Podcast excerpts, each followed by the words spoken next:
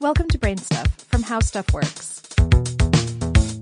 Hey, Brain Stuff, it's Christian Sager here. If you have ever heard old movies or newsreels from the 30s or 40s, then you've probably heard that weird, old-timey voice. You know, it sounds something like this. Now see here, Mr. Weathersby, there's no money in dog racing. The future is radio. You hear me? Radio. It sounds a little like a blend between American English and a form of British English. So what is this cadence exactly? This type of pronunciation is actually called the transatlantic or mid-Atlantic accent. And it isn't like most other accents. Instead of naturally evolving, the transatlantic accent was acquired. This means that people in the United States were taught to speak in this voice. Historically, transatlantic speech was the hallmark of aristocratic America and theater.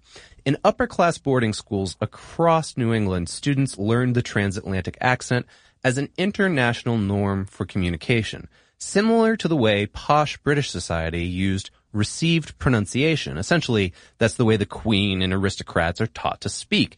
It has several quasi-British elements, such as a lack of rhoticity. This means that mid-Atlantic speakers drop their R's at the end of words, like winna or clea.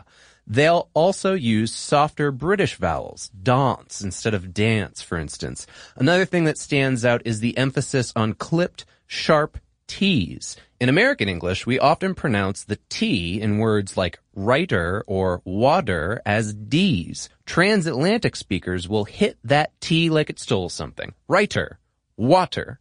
But again, this speech pattern isn't completely British, nor is it really completely American. Instead, it's a form of English that's hard to place, and that's part of why Hollywood loved it.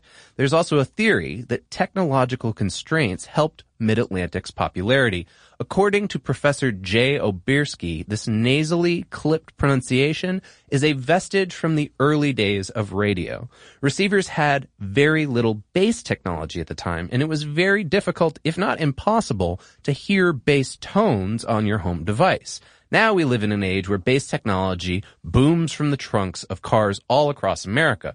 So what happened to the transatlantic accent? Well, it's no longer the common tongue of elite boarding schools. Linguist William Labov notes that mid-Atlantic speech fell out of favor after World War II as fewer teachers continued teaching the pronunciation to their students. That's one of the reasons this speech sounds so old-timey to us today. When people learn it, they're usually learning it for acting purposes rather than for everyday use. However, we can still hear the effects of mid-Atlantic speech in recordings of everyone from Katharine Hepburn to Franklin D. Roosevelt and, of course, countless films, newsreels, and radio shows from the 30s and 40s.